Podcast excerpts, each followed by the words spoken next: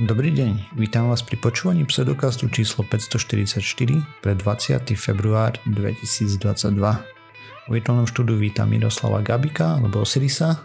Čau.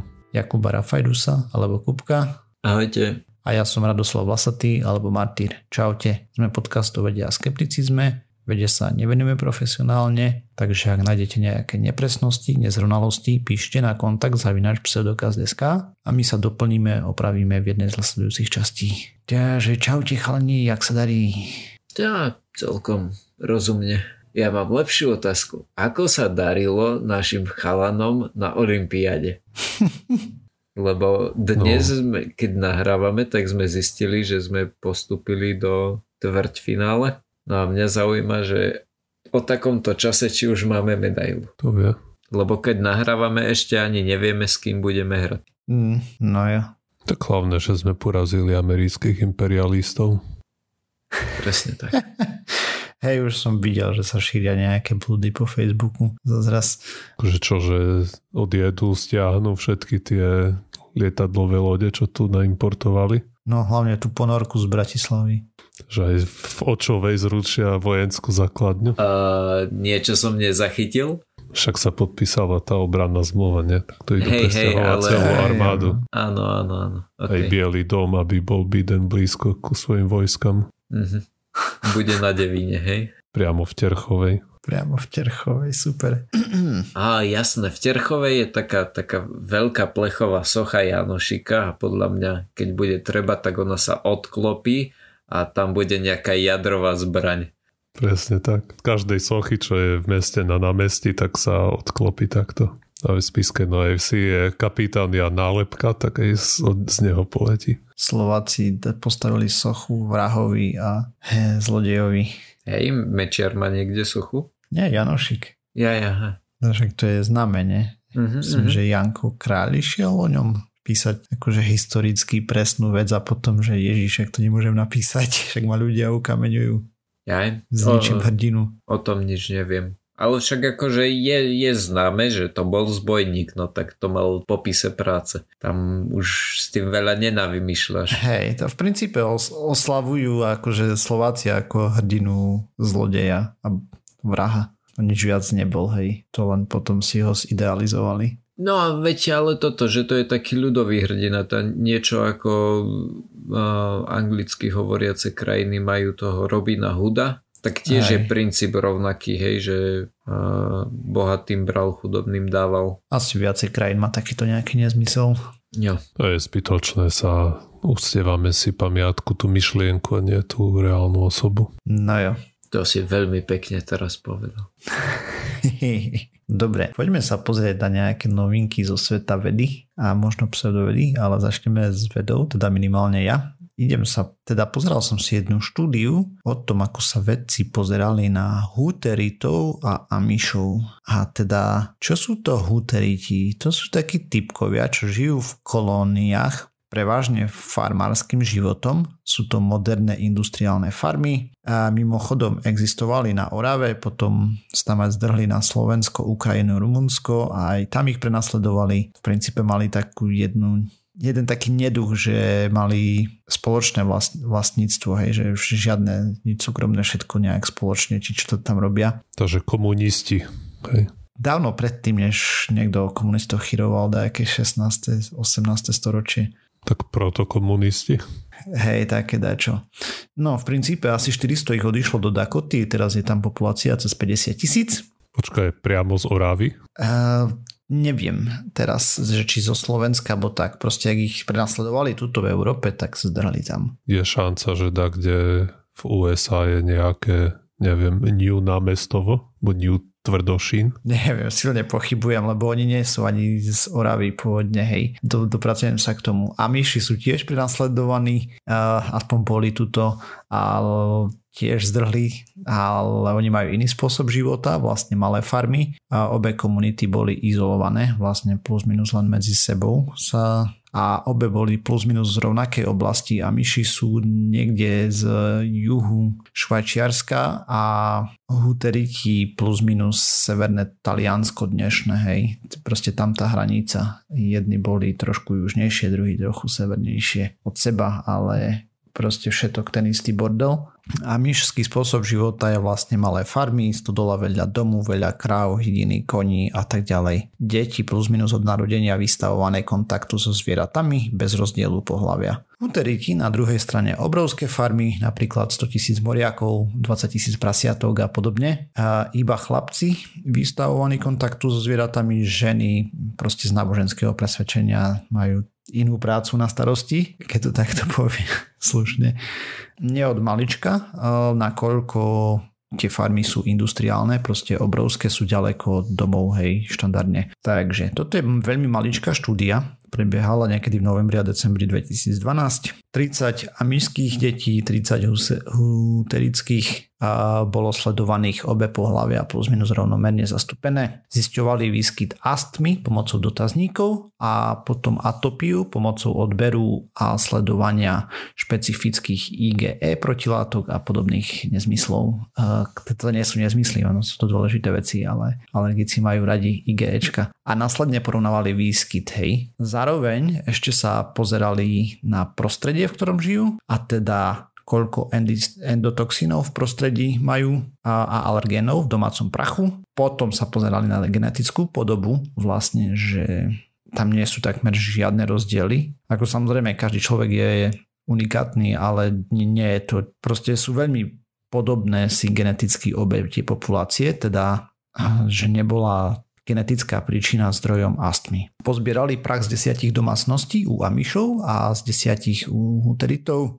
Zistili rozdiel v baktériách v prachu, potom im porovnávali leukocity a expresiu genov u amišov aj u tých huteritov. Takto 20% huteritov malo astmu, astmu z tých testovaných detí, čo bolo približne 6 a 0 amišov, hej. No oni robili rozbor a z toho prachu a ešte nejakých ďalších vecí, takže endotoxínov v prachu a myši mali asi 8-násobne viac ako huteriti. To znamená, že keď huteriti mali okolo 1000 jednotiek na metr štvorcový, tak títo mali niekde okolo, no dajme tomu, že to začínalo pri 4-5 tisícoch až do 8 tisíc. Monocity plus minus rovnaké hladiny pre obe skupiny, to bol krvný rozbor, hej, tých e, bielých krviniek. Neurofily a nižší mali s tým, že som to preložil z Neuropills, anglického na neurofily. Nenašiel som slovenský preklad, dúfam, že je to správne. A myši spodná hranica bola vyššia ako horná hranica pre huteritov eozinofily a huteriti ich mali asi trojnásobne viacej. To je tiež nejaký typ krvinky, ktorú máme v imunitnom systéme, ktorá bojuje za nás, teda krvinky, bunky. Potom zobrali rovnaké zloženie prachu, ako mali v domoch a skúšali to na nejakých genetických myšiach a čo zistili, že mali rovnako zvýšený vývin astmy pri tom huterickom prachu z domácností. Na rozdiely sú tam také, že huterické deti na farmu chodia najskôr plus minus v 6 rokoch kvôli vzdialenosti a poukazujú na to, že štúdia bola malička, počet detí malý, ale sú tam určité náznaky, kde pri veľmi podobnom genetickom zložení huteriti mali vyššiu mieru astmy a alergie nevedeli vyhodnotiť. Tiež ukázali, že pri vdychovaní prachu z huterických fariem mal rovnako podobný ochranný efekt ako tie amiské, ale na myšiach zase, to taký mix to bol.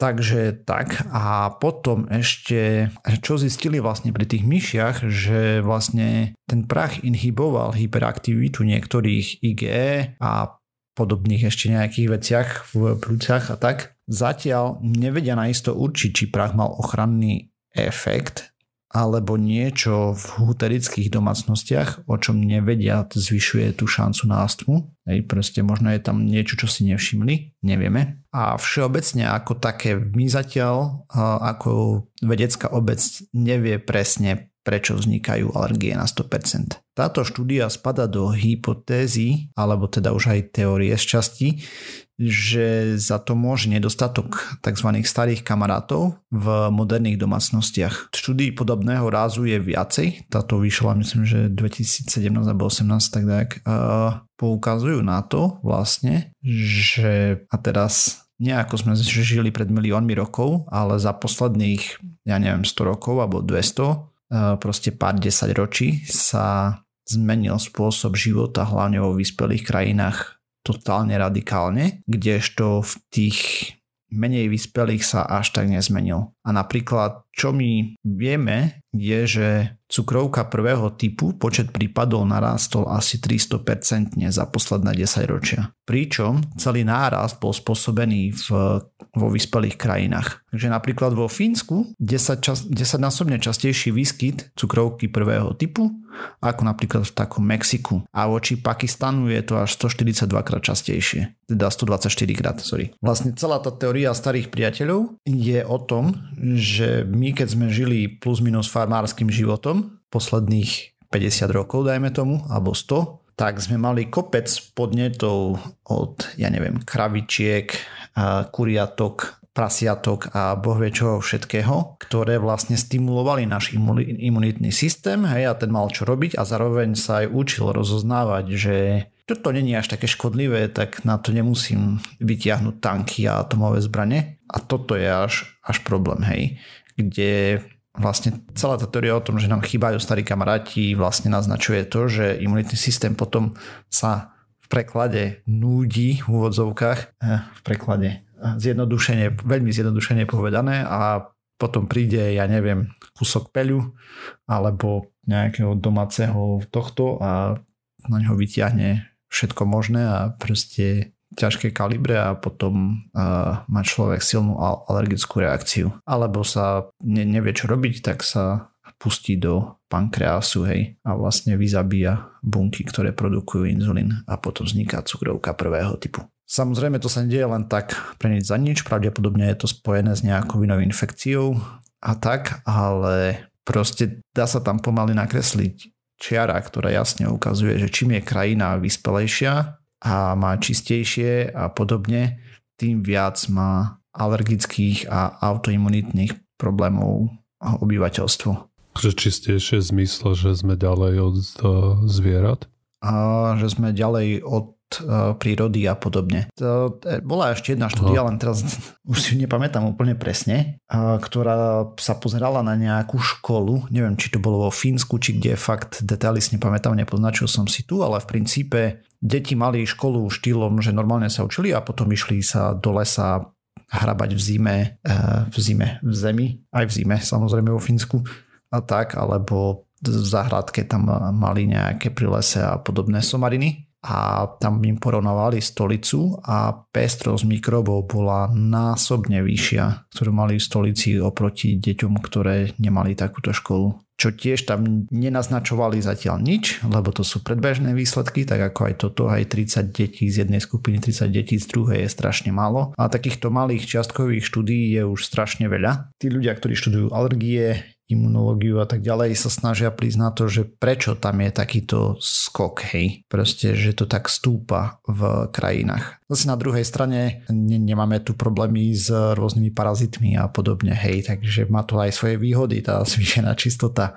Keď má určité percento populácie alergiu versus keď určité percento populácie je veľmi vysoké, prelieza nejaký červ po tele, tak si môžeme zvážiť, hej, že proste čo je viacej. No ale komfort života to určite nepomáha, plus to môže byť veľmi nebezpečné. Astma je, nie je žiadna zabavka, hej, takže tak. Ale tu je jednoznačne vidieť, že v tých komunitách, akože všeobecne aj tí, akože hlavne a myši, aj huteriti mali nižší počet astmatikov na počet obyvateľov ako ja neviem, štandardná domácnosť vo Fínsku alebo možno aj na Slovensku a tak. S tým, že ešte tí amiši mali výrazne vyššie. Hej, a tam oni teraz nevedia na isto, to tam rovno napísali, nedá sa z toho určiť, či to bolo fakt len tým environmentálnym prostredím. Genetickým to pravdepodobne nebolo. Plus môže byť, že tam majú niečo v tých domácnostiach, čo im škodí, hej, že to spôsobuje. Nevieme, ale náznak tam je taký, že starí kamaráti teória e, zabera tak trošku.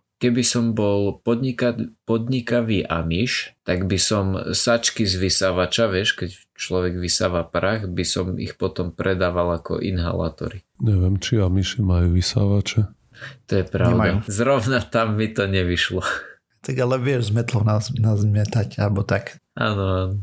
Proste taká zaujímavá študíka, hej. Samozrejme sa zase dotýka niečoho, čo, čím ja trpím celkom intenzívne.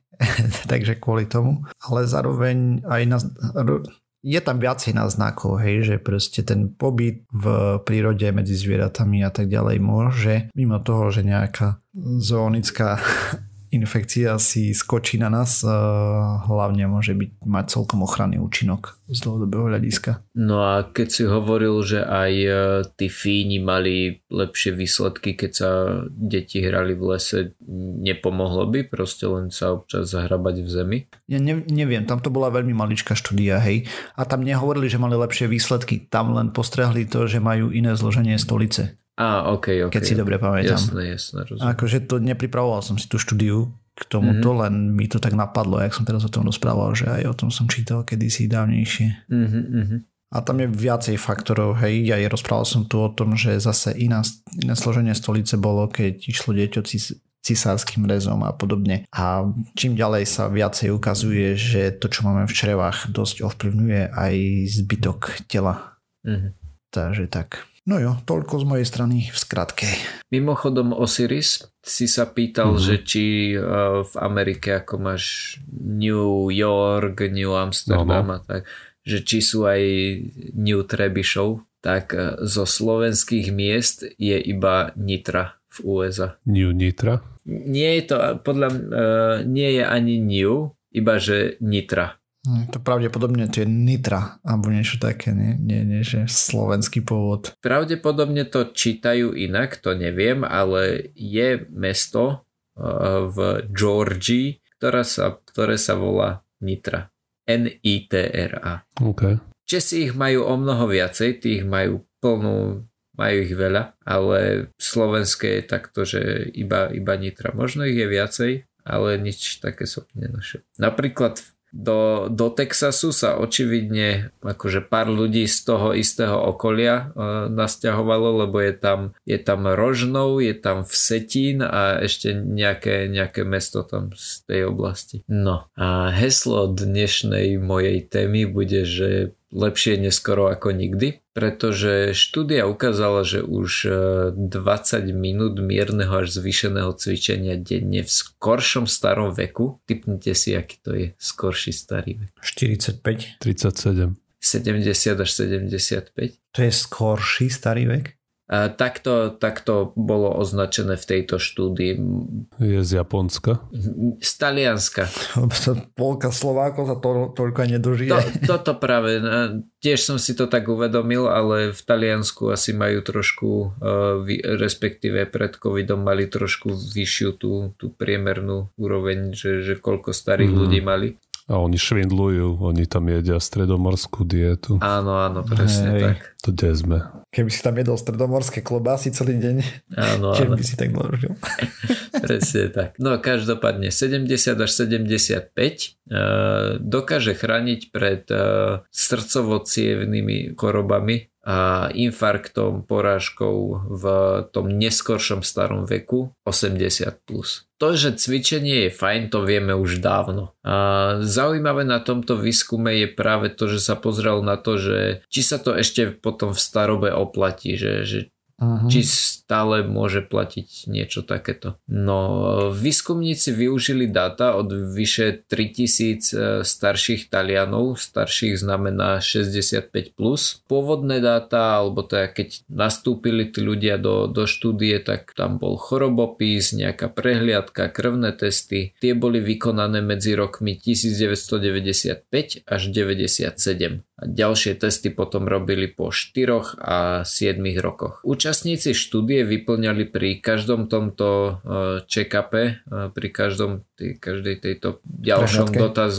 áno, prehliadke, dotazníky, v ktorých sa pýtali okrem iného na ich úroveň fyzickej aktivity, že ako veľmi sa hýbu, s tým, že to delili do dvoch skupín a síce nejaké, nejaká mierna aktivita to bolo napríklad e, chôdza alebo hry, ktoré nepotrebujú veľa námahy alebo rybarčenie. Ja som doteraz si myslel, že rybári iba sedia, ale očividne... Tak hádžeš tam udicu áno, áno, napríklad.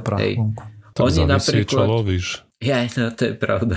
Ale vlastne napríklad, keď tí, čo mušky nahadzujú, tak tí chodia po rieke. E, to je úplne jedno. Proste rybarčenie nejaká menšia uh, zaradili do, do tej miernej aktivity. Tiež tie hry, ktoré nepotrebujú veľa námahy, oni tam uviedli iba bowls, bowls, čo je ako nejaké vonkajšie kolky. Ja tú hru vôbec nepoznám. Z, niečo ako ne, No asi áno, hej, niečo také neviem, že čomu inému by som to asi prirovnal z takých našich pomerov. No a zvýšená aktivita potom bolo uh, práca v záhrade, posilka, bicyklovanie, plávanie alebo tanec. No a na základe toho, akú aktivitu a ako dlho ju vykonávali, boli potom účastníci rozdelení do dvoch skupín. Že boli aktívni viac ako 20 minút denne alebo menej ako 20 minút denne. S tým, že ak mali tú zvýšenú aktivitu, tak tá sa im rátala ako dvojnásobok, že ja neviem, 5 minút posilky sa rovná 10 minút chôdze a keď mám 10 minút chôdze a 20 10 minút chôdze a 5 minút posilky, tak je to vlastne 20 minút dohromady v tomto ich vzorci. No a následne sledovali potom priebežné zmeny v tej aktivite, že, že či bol človek e, stabilný nízky, to znamená, že menej ako 20 minút pred aj po, alebo teda v priebehu v nejakom časovom priebehu, keď to pozerali 5 rokov od seba, tak mohol byť teda stabilný nízky, alebo stúpajúci, alebo klesajúci, alebo stabilný vysoký. To dlhodobé sledovanie prebiehalo pomocou e, toho sledovania prepušťacích správ z nemocnice a umrtných listov a sledovali ich až do decembra 2018. Na konci ostalo 2700 účastníkov štúdie, ktorí boli akože že ostali a vyplňali dotazníky a tak ďalej. S tým, že počas monitorovania pribudlo vyše tisíc nových diagnóz e, chorôb srdca, čo je viac menej každý tretí, ale teda rátali do toho aj infarkty, poražky, Najväčší rozdiel a bonus sa ukázal u mužov okolo 70 Tí pokiaľ boli stabilne aktívni, tak e, tam bola až 52% e, redukcia oproti stabilne neaktívnym. Čo bolo zaujímavé je, že potom uh, od 75 ďalej tie, tie bonusy klesali a u 80 až 85 boli úplne mizivé, takže radšej neskoro ako nikdy síce platí, ale asi iba do, do určitého momentu. A tiež bolo zaujímavé to, že u mužov sa ukázal ten rozdiel okolo 52%, ale u žien to bolo iba asi 10%. Nevieme prečo. A tiež treba povedať, že uh, kontrolovali voči všetkým tým veciam, akože koľko zarábajú, či fajčia, či pijú a tak ďalej. Mm-hmm. OK. Takže treba cvičiť. Áno, je, je to očividne to pomáha, ale keď už máte po 70 a necvičíte, tak v zásade už netreba začínať. Akože... Už sa to neoplatí. Na druhej strane, napriek tomu, že, že teda oni sa dožívajú takto dlho a všetky tieto veci, 20 minút denne narátať chodenie alebo bicyklovanie alebo robenie v záhrade je podľa mňa také akože e, inak Nepoznám uh, taký ten bežný deň dôchodcu v meste, ale dôchodca na dedine mi to príde také, že bežné. Už len detkovia chodia na, e, do kostola na bicykli úplne, že vždy za každého počasia celý rok. A už len proste... No dobré, ale to je raz za týždeň. Nie, nie, to je raz za deň. Tak to je nejaký rušný kostol, nie? Čo tam robia? To je taký bež, bežný dedinský kostol ale, ale keby to aj bolo raz za týždeň, proste keď si máš narátať len to, že uh, ideš kúpiť rožky, hej, mm-hmm. takisto na bicykli a, a že potom potrebuješ ráno vypustiť a večer zavrieť sliepky, tak akože tých 20 minút úplne bez problémov tam narátaš. Asi hej, no. Takže je dosť možné, že tam bude tá, tá stredo, e, stredomorská dieta hrať nejakú rolu. Ale zase máš na dedine väčšiu šancu, že ťa niekde flakne o zem a si zlomíš nohu a mm-hmm, si ležak na dedine, áno, tak to áno. je asi... No dobre, tak ja mám tiež z pravičku, ideme to mať celkom pestre, ja mám z botaniky, čo je samozrejme jedna z ďalších oblastí, na ktorú by som mohol byť expert, ale nie som. A bude sa týkať mesožravých rastlín, lebo tie sú samozrejme zaujímavé. Mm. Snáď každý skúšal nejakú pestovať. Predpokladám, že aj vy ste možno skúšali. To čo si. Nie? To nie, ja som taký pestovateľ, som dostal, keď som sa nasťahoval kvietky, akože vydržalo mi pár rokov, som sa snažil, ale, ale ne, neprežili. Potom ťa to umrzelo? Nie, fakt, akože som sa snažil aj ďalej, ale neviem, prečo to proste umrelo. Ja by som tak púpavu mohol pestovať. Ja som mal tú, čo sa zaklapáva. Aj. A, a potom som mal ešte jednu takú, čo má tie, ja neviem, jak to nazvať, tie, tie, tie také trubičky, čo sa rozširujú a vnútri majú, Aha. vnútri majú tie chlopky, že dá sa tam vliesť, ale keď vlezieš moc hlboko, už nevylezieš. Aj, a ešte také slízke steny. Jak tie čáše. Áno, áno, presne tak. Uh-huh. My sme mali s bratom tiež tú mucholapku zaklapávaciu. Uh-huh a sme sa o ňu príkladne starali, ale tiež to po chvíli omrzelo. Takže, Ste mala much nosili asi. Asi to vzdala z iných príčin. Mm. Možno z prílišnej starostlivosti. No, to už sa nikdy nedozvieme. A v každom prípade tu v dojak sme vymenovali tie asi základné typy mesožravých rastlín, to je teda tá zaklapávacia mucholapka. Tak to je tiež celkom zaujímavé, aký tam ona má ten algoritmus, kedy sa má zaklapnúť a kedy nie. A vzhľadom na to, že samozrejme tá operácia je na burínu celkom energeticky náročná, takže sa nemôže scvaknúť vždy, keď fúka vietor alebo niečo také, alebo tam spadne nejaký kamienok, že tam ako má tie chlopky, tie senzory senzory, tak tam je nejaký relatívne na rastlinku sofistikovaný algoritmus, že ako posúdi, že tam je mm-hmm. nejaká za A živá vec a za B s rozmermi, ktoré vie zožrať. Mm ak si správne spomínam, tak tam sú také tri citlivé chlopky no. a, a, a musia byť nejakým spôsobom po nich šprngnuté, že nie naraz, ale v nejakej časovej postupnosti. A ja musia opakovať a, a neviem. Ja tiež ako z hlavy, neviem, som si to nepozeral no, teraz konkrétne, ale viem, že je to, ako no, na rastlinku je to celkom sofistikované. A potom ďalší ten typ sú tie krčahovité, dajme tomu, alebo trubkovité. A potom ešte máš e, s lepkavými listami, eš, s tými kvapočkami toho lepidla napríklad. Mm-hmm. A veci vlastne pozna, alebo no, ako ľudstvo všeobecne, samozrejme nie my traja, sme poznali nejakú rastlinku, ktorá sa volá Trianta occidentalis. A to je taký pekný biely kvietok na takej dlhej zelenej stonke, a, ktorý sa vyskytuje v Severnej Amerike. A tento kvietok sme poznali od konca 19.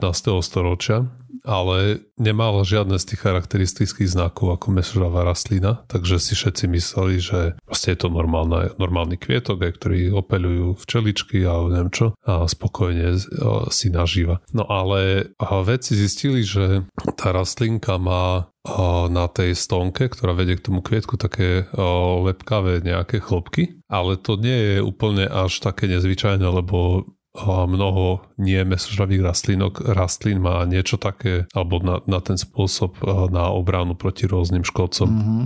Ale vedci si zistili, vedci zistili, že táto rastlinka, že, že je chyba nejaký gen, ktorý rastline umožňuje ako konverziu energie zo svetla. Hej? Teda to, to premenu energie. Hej. Proste sa ne, nemôže krmiť veľmi svetlom. Akože nefunguje fotosyntéza? No, nie úplne. A tam nejaký, nejaká časť toho nefunguje a toto ju spája s mesožravými rastlinami. No a teraz toto veco samozrejme zaujalo, že ako to je možné. Takže zobrali si tieto rastlinky, rozdelili ich do dvoch skupín. Jedna bola kontrolná a druhú na do terárka alebo neviem, toho priestoru, kde tie rastlinky bývali, tak vypustili nejaké mušky, tie, tie mrňavé ovocné ktoré mali modifikovaný nejaký, ktoré mali modifikovanú dietu v tom zmysle, že ich nakrmili nejakým žrádlom, ktoré obsahovalo špeciálny izotop dusíka, to dusík 15. To preto, že tento dusík sa v voľnej prírode prakticky nevyskytuje, takže samozrejme, keby tie rastliny žrali tie mušky, tak potom môžu proste ten dusík by našli v rastline. Lebo toto rastlinky, toto je veľká nevýhoda rastliniek, zvlášť tých polnospodárských, že nevedia žrať dusík zo vzduchu, kde ho je inak dostatok. Že ten dusíkový cyklus, že to je veľký limitujúci faktor pri polnohospodárstve. Veľa rastlín má s tým problém, len tým chodom, len polnohospodársky. Hej, a oni ho štandardne ho získavajú z pôdy a ty keď pestuješ priemyselných kvantitách niečo, tak sa tá pôda musí hnoriť, uh-huh. lebo ten dusíkový cyklus proste musí frčať. Aj preto toto je jeden, jedna z príčin, prečo ekohospodárstvo nemôže fungovať, lebo proste toľko dusíka nemáme odkiaľ zobrať, aby sme ho dokrmili do pôdy. A keby sme chceli uživiť aj 7 miliard ľudí, pretože polovica je to tých dusík, toho dusíka sa vyrába nejaký chemický, čo je už potom bakáne podľa toho je eko filozofie. A druhá polovica sa vyrába z e, kravičiek. Dobytka, hej. čo tiež nie je úplne top zdroj zvlášť pre tých, čo to automaticky sa ráta s tým, že potom aj meso nebudeme jesť, hej, že kravičky už nebudeme chovať Aha. a potom skade teraz si vyčaruješ hnojivo. No nič, Aha. to je proste. Ako toto by bol obrovský prielom, keby zistili, ja neviem, rýžu alebo pšenicu, čo vie si brať dusík z atmosféry. Uh-huh. Toto by bolo, to by bolo úplne masívne. Ale aby sme sa vrátili nazad eh, k tej rastlinke. Takže oni potom naozaj tam prikrmili tie mušky, ktoré mali ten dusík 15 v sebe a zistili, že aha, tie rastlinky takisto majú ten dusík 15 už v sebe. Mm-hmm. A toto je veľmi zaujímavé, pretože prečo nikoho nenapadlo, že to je mesožravá rastlina, je to, že tie zvyčajné mesožravé rastliny, proste keď kvitnú, tak eh, tie pásce na chytanie hmyzu nedávajú do blízkosti kvetov, lebo samozrejme potom sa ti môže stať, že ulovíš si opeľovačov ne? a to zase úplne nechceš. Aj. A táto rastlinka má práve tými chlopkami pokrytú stonku kvietku, aj, takže to bolo veľmi kontraintuitívne. No ale keď eh, preskúmali pozornejšie tie, tie lepkavé chlopky, tak zistili, že oni sú dosť mrňavé na to, aby chytili práve takéto mušky, ako sú tie, octo, tie, tie ovocné, octomilky. Octomilky, hej, sa mi zdá, že sa volajú. Myslím, aj. že hej. No, že, že, no ne, neviem, či presne takéto, ale, ale tento uh-huh. typ hej, tých mrňavých mušiek, aby ich chytili, ale práve tých väčších opeľovačov je nejaké chrobáky alebo včely a neviem čo, slony, podobné veci, hej, že tak tie ne, nechytia tieto, tieto chlopky. No a v zásade to je asi všetko. Hej, jasne. Dobre, aj tak si to neviem predstaviť, budem musieť pozrieť obrázok popravde z toho popisu. Čo? obrázok? Že ak to tam chytá, alebo kde to tak, kde zlezu dole, alebo čo, či sa prilepia o stonku a tam umrú a potom... Hej. Hej? Hej. Hej. OK. Ono to potom akože vsiakne, hej? No, no tam predpokladám, že tam sú nejaké tie traviace enzymy, hej? Jasné. Tak, lebo keď vlastne zaklapne tá mucholapka, tak zaklapne a celá, celá tá časť nejakým spôsobom uhynie, lebo sa tam vypustia tie enzymy, ktoré to strávia, nejak sa to vsiakne. Takisto aj e, tá, kde tá kališková, že, že tam vlezú a potom už nevylezú, tak nejak cez ten kalich sa to akože vnútri strebáva. Aj. A neviem si úplne predstaviť, že toto ako zvonku na stonke. Aj v, v zdrojoch budú články, tam, tam je obrázok toho kvietku a takisto tej stonky práve s chytenými nejakými muškami, uh-huh. nejakým mizom. Proste je to len nalepené na tej stonke. To také, jak tá lepiaca mucholapka, no presne napadlo. A ešte treba dodať, že to nie je, že tým nepokrývajú svoju celú potrebu dusíka, že povedzme mám polovicu, že to polovicu získajú z iných zdrojov, takže to má len tak na prikrmenie v čase núdze. No dobre, a tým pádom sme sa dopracovali na záver tejto časti. Ďalšia časť znova o týždeň. Nájsť nás môžete na www.pseudokaz.sk, kde nájdete aj zdroje, ktoré sme používali pri príprave tém. Okrem toho nám môžete písať na kontakt za náš pseudokaz.sk a sme na sociálnych sieťach, Facebooku, Twitteri, sme na YouTube, iTunes, Spotify a všetkých možných a nemožných podcastových agregátoch. Ak nás chcete podporiť, môžete nám poslať 2% zdanie, zdieľajte, lajkujte a dávajte páčiky. Ďakujeme. Čaute. Dovi. Ahojte.